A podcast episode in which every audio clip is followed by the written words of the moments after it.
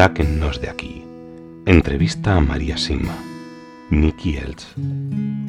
Editorial Gratis lo recibiste, gratis ofrécelo. Dedicado con amor a todos aquellos que aún han de experimentar el amor de Dios.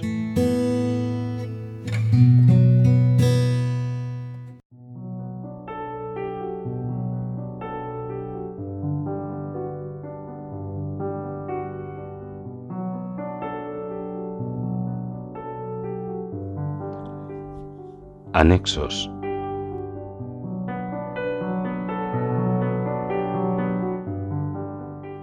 Testimonio del padre Bischoff. María Simma nació aquí en Sonntag y pasó la mayor parte de sus 81 años en nuestra parroquia. Su modesto hogar se encuentra muy cerca.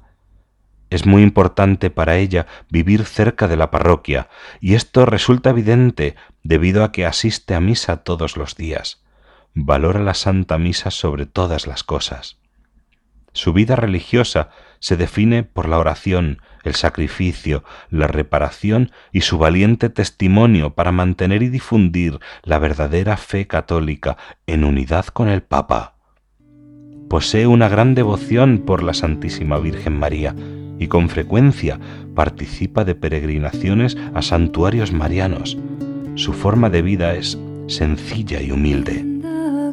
Las personas con una verdadera fe cristiana y una profunda piedad pueden ser los mejores ejemplos para otros que luego, con su ayuda, logran permanecer en el camino correcto. De este modo, muchos buscaron a María y aún hoy en día, con su avanzada edad, la siguen buscando para pedirle consejo, orientación en su vida religiosa y ayuda en todo tipo de situaciones.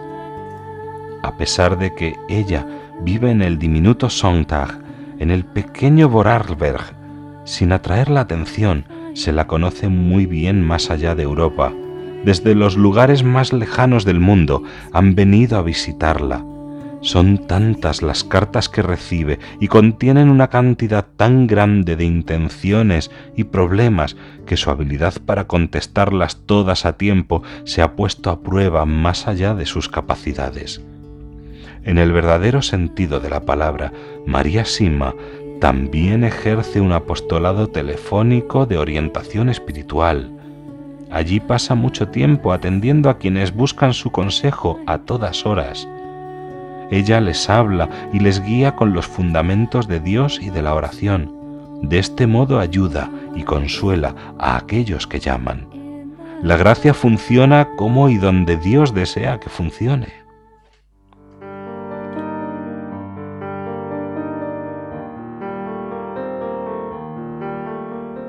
Testimonio del autor. Durante el año de 1990, el autor rezó la oración de Santa Brígida, que ha de rezarse a lo largo de un año.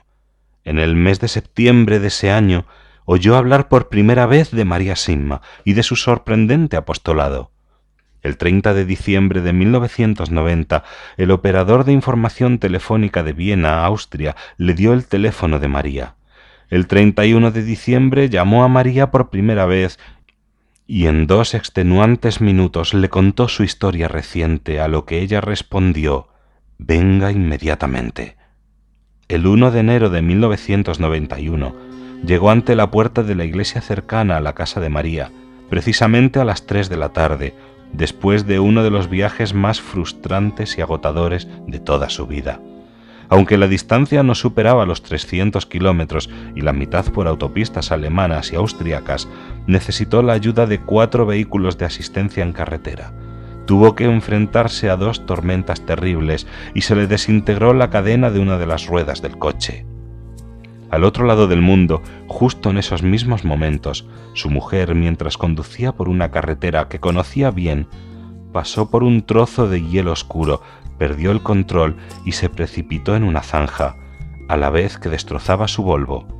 Salió del accidente sin ni siquiera una simple cicatriz.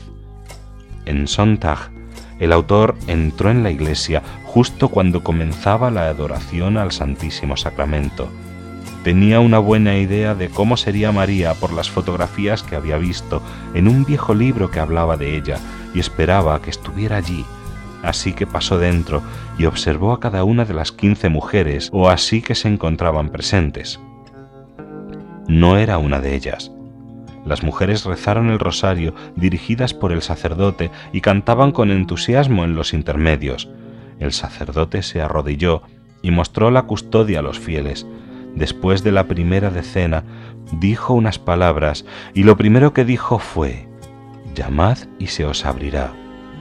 El autor sonrió, dejó la iglesia y subió andando por la empinada calle hacia la casa de María, luchando contra la segunda terrible tormenta de ese día memorable. Era un poco más de las 3 de la tarde cuando llamó al timbre de María, y ella le dijo que pasara en la primera de las que serían muchas visitas. Después de que María escuchara su historia, explicada con más profundidad, llevó al autor hasta la puerta de entrada y le señaló otro pueblo que se encontraba a unos 5 kilómetros al sur y al otro lado del valle de Sonntag. Allí, al lado de la iglesia, le explicó María, podría encontrar al único hombre que ella pensaba que podría ayudarle.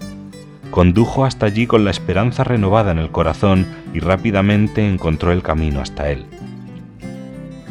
4 meses más tarde, volvió como conductor y traductor de un amigo cuyos socios habían hecho un cassette de audio para el mundo francohablante y que pensaba que su deber era escribir un libro más extenso sobre María.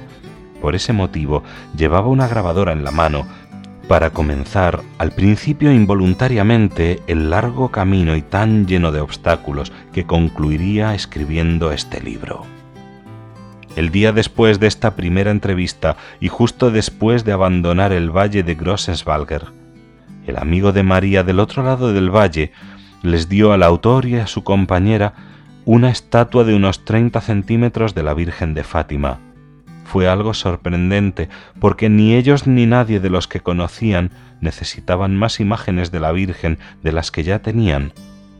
Durante el largo viaje que comenzaron a continuación, el autor y su amiga, quienes por supuesto eran muy activos por las benditas ánimas del purgatorio, decidieron comenzar un rosario por ellas y hablaron sobre la posibilidad de escribir este libro. Durante este rosario ocurrieron 2 cosas interesantes. Mientras conducía, dijo en voz alta: «¿Qué vamos a hacer con la imagen de la Virgen que tenemos en el asiento trasero?». A los pocos segundos oyó: «Dásela a la primera mujer que encuentres en el borde de la carretera». No había sido el otro pasajero quien había hablado, pues con un encogimiento de hombros había expresado su ignorancia sobre qué hacer con la estatua.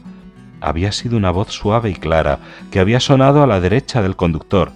No había sido su imaginación y no había sido producto de un proceso normal de su pensamiento. Había sido una respuesta clara y rápida. Al oír esas palabras, estaban en una curva larga y suave con varios arbustos que bloqueaban la vista más allá de unas decenas de metros. 5 o 10 segundos después de oír la respuesta, allí estaba, una vieja campesina en el arcén derecho de la carretera. Sin decir nada al principio a su compañera, bajó un poco la velocidad y se quedó mirando a la mujer, pensando con curiosidad si estaba viva o era una bendita ánima. No tenía mucha lógica si necesitaba la imagen de la Virgen. Solo entonces comunicó a su amiga lo que había oído y ella gritó: «¡Da la vuelta! ¡Da la vuelta!». Lo hicieron con rapidez y condujo hasta la anciana, bajó la ventanilla. Tendría 80 años o más y solo 2 dientes. Hablaba un dialecto demasiado fuerte para poder entenderse, pero tomó y abrazó a la Virgen mientras comenzaba a llorar y a reír simultáneamente.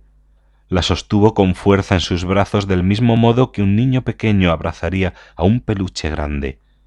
Mientras nos decía adiós con la mano, acertó a murmurar: «Gracias a Dios, gracias a Dios, gracias a Dios». Dio la vuelta y siguió conduciendo, mirando por el espejo retrovisor cómo la anciana se dirigía hacia su casa, abrazando a la imagen de la Virgen. Pasado este acontecimiento, el autor y su amiga continuaron su camino y sus 15 decenas del rosario por las benditas ánimas del purgatorio. Poco tiempo después hablaron nuevamente sobre la posibilidad de hacer un libro basado en las entrevistas con María, y cuando él preguntó en voz alta «¿Qué título deberíamos ponerle si queremos que lo compren la gente de hoy en día? No me gustaría que fuera algo así como «Dios, perdóname, otro libro religioso más». Su compañera no dijo nada en un principio, pero luego gritó «¡Ya lo tengo! ¿Ya tienes qué? El título. Acabas de preguntarme y aquí lo tengo. Entonces, ¿cuál es? Dime. Sáquennos de aquí».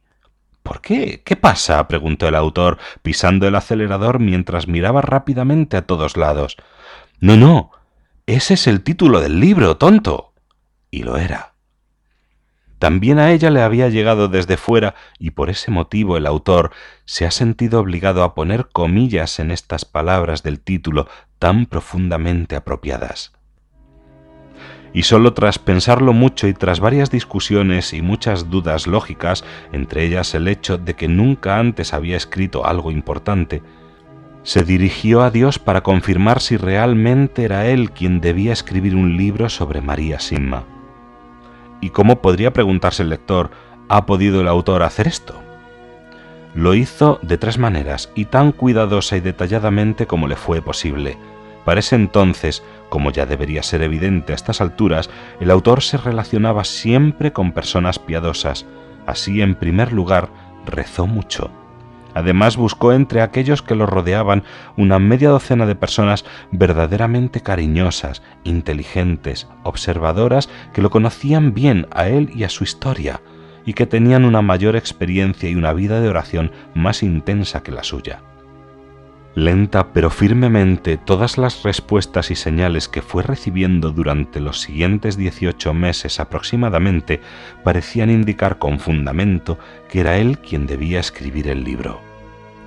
Si bien no es común, ya que requiere estudio experimentado y mucho criterio, existe gente piadosa y poco conocida, como María Simma, posee dones extraordinarios.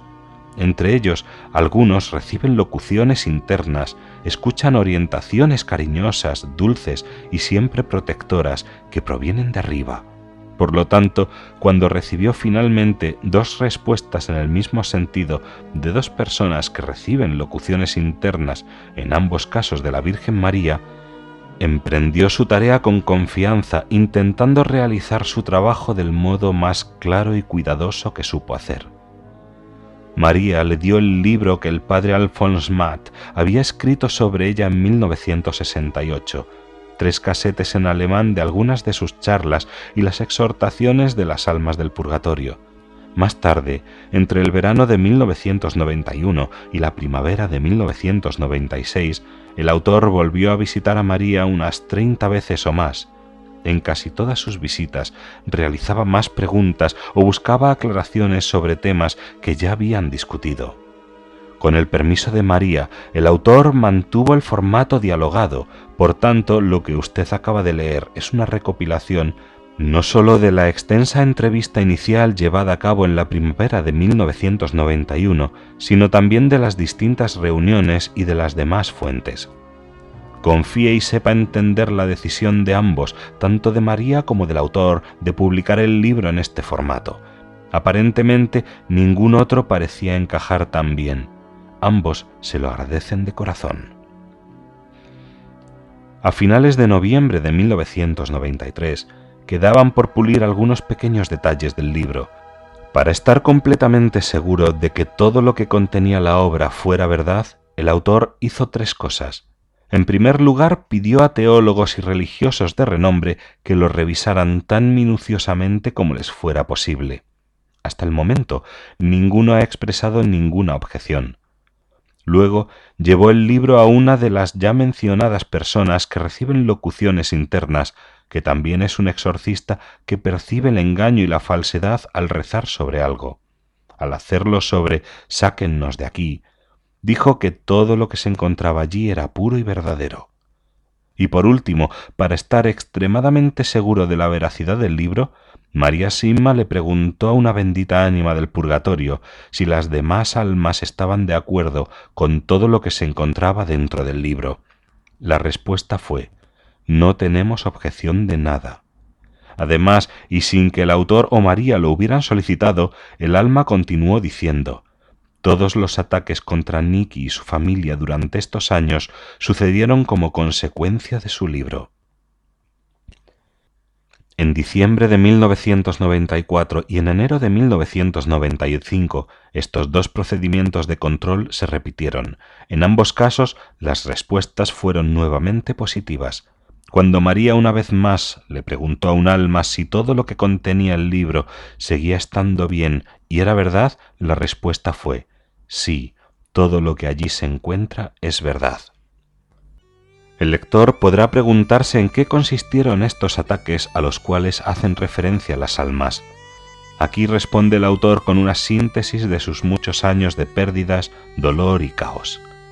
Fue testigo dentro de su propia casa de actividades demoníacas tan malignas que se le paralizaron las piernas, enmudeció y se le bloqueó la memoria, provocando que olvidara todo lo que había oído, y en tan solo un par de segundos su camisa quedó toda mojada de sudor, en una tarde fresca y húmeda de febrero. Durante ese tiempo sufrió hasta lo más profundo de su alma la ausencia de su familia, a quien amaba fuera de todo parámetro y por quien permitiría de inmediato que lo martirizaran si Dios así se lo pidiera. Un tribunal tramó una sentencia de divorcio en su contra bajo la cláusula de condiciones excepcionales, por la cual debió abonar el 120% del total del patrimonio que su familia poseía. Perdió su galería de arte de tejido antiguo reconocida internacionalmente. Perdió su casa, sus perros de exposición y los cuadros heredados de su padre, a quien ayudó recientemente a llegar al cielo. Se le acusó de estar mentalmente enfermo, aunque 4 psiquiatras testificaron por escrito que no había la más mínima evidencia que pudieran sostener ese cargo. Fue 2 veces a la cárcel de modo injusto, solo para que en ambas ocasiones quedara totalmente exonerado, porque todos los cargos contra él se probaron pronto completamente inventados. También fue brevemente internado en un instituto para criminales mentales insanos, del que fue liberado rápidamente, cuando el director principal admitió abiertamente no conocer la razón de que se le hubiera llevado allí. De modo forzado, habría que decir en primer lugar. Este último asunto resultó ser un intento de asesinato, intentando que quedara oculto bajo una capa de oficialidad. Un completo extraño también le tiró piedras, y a pesar de todo lo anterior, su inquebrantable lealtad hacia su familia quedó completamente intacta. El autor tiene varios motivos para dar a conocer públicamente lo que acaba de mencionarse más arriba. El primero es abrir los ojos de los no creyentes a las verdades fundamentales que nos dice María, y así, al contar su propia historia, aunque sea brevemente, sus experiencias confirmen lo que ella dice. El segundo es admitir nuevamente con claridad que fue únicamente su crisis familiar lo que llevó a desear conocer a María, intuyendo correctamente que los amigos de María, tanto los vivos como los difuntos, seguramente también lo ayudarían a él y a su familia. Así lo han hecho, y hasta un punto tal que se encuentra mucho más allá, por el momento, de su sana y siempre esperanzada imaginación. El tercero, pedir a todos los lectores que estén atravesando mayores o menores sufrimientos en el presente o vayan a experimentarlos en el futuro, que perseveren, que nunca pierdan la esperanza, que pongan todo en manos de nuestra Madre, sabiendo que, aun si no creen en Dios, todo volverá a estar nuevamente como debe estar, en paz. El cuarto motivo es para expresar 2 verdades muy importantes y absolutas. Verdades tan sólidas que pueden llamarse leyes espirituales. Son las siguientes. Dios responde a sus hijos siempre y cuando confíen en Él, y gracias a esta confianza, Dios puede hacer milagros a través de ellos.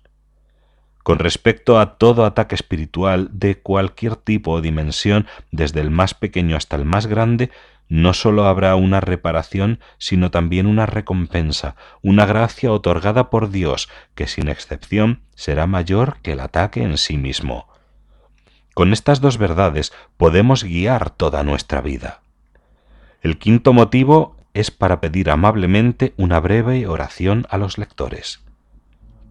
Que mediante la intercesión de nuestra Santa Madre María, por medio de los arcángeles San Miguel, San Gabriel y San Rafael, nuestro buen Dios torne humildes los corazones de los orgullosos, fortalezca los corazones de los que tienen miedo, consuele los corazones de los que sufren, libere los corazones de los oprimidos, ilumine los corazones de los engañados y sane los corazones de los que odian.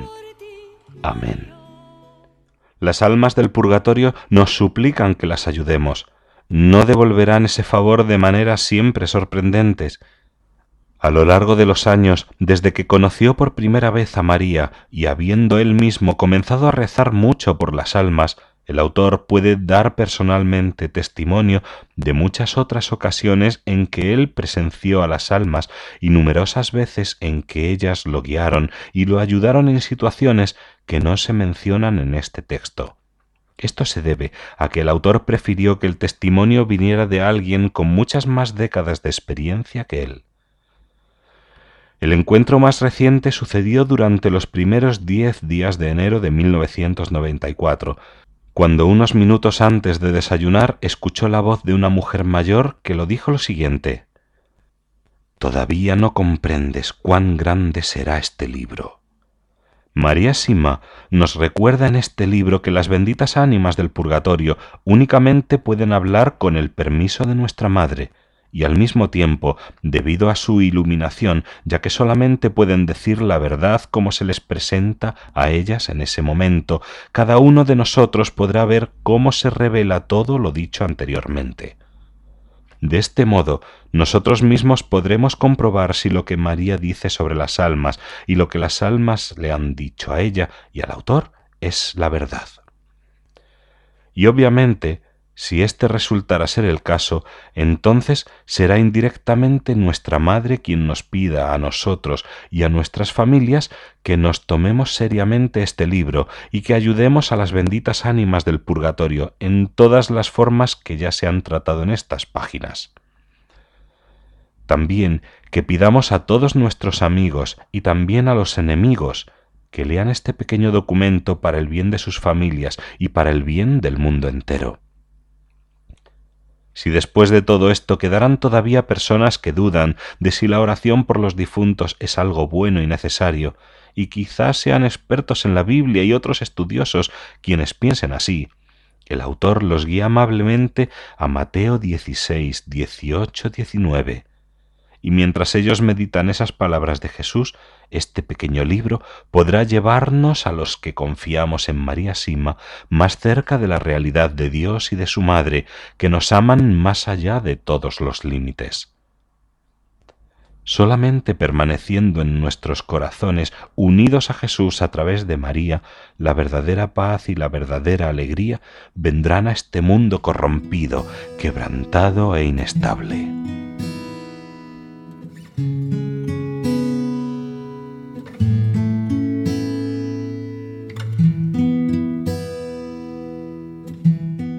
Sáquennos de aquí. Entrevista a María Simma. Nicky Eltz. Editorial Gratis lo recibiste, gratis ofrécelo. Dedicado con amor a todos aquellos que aún han de experimentar el amor de Dios.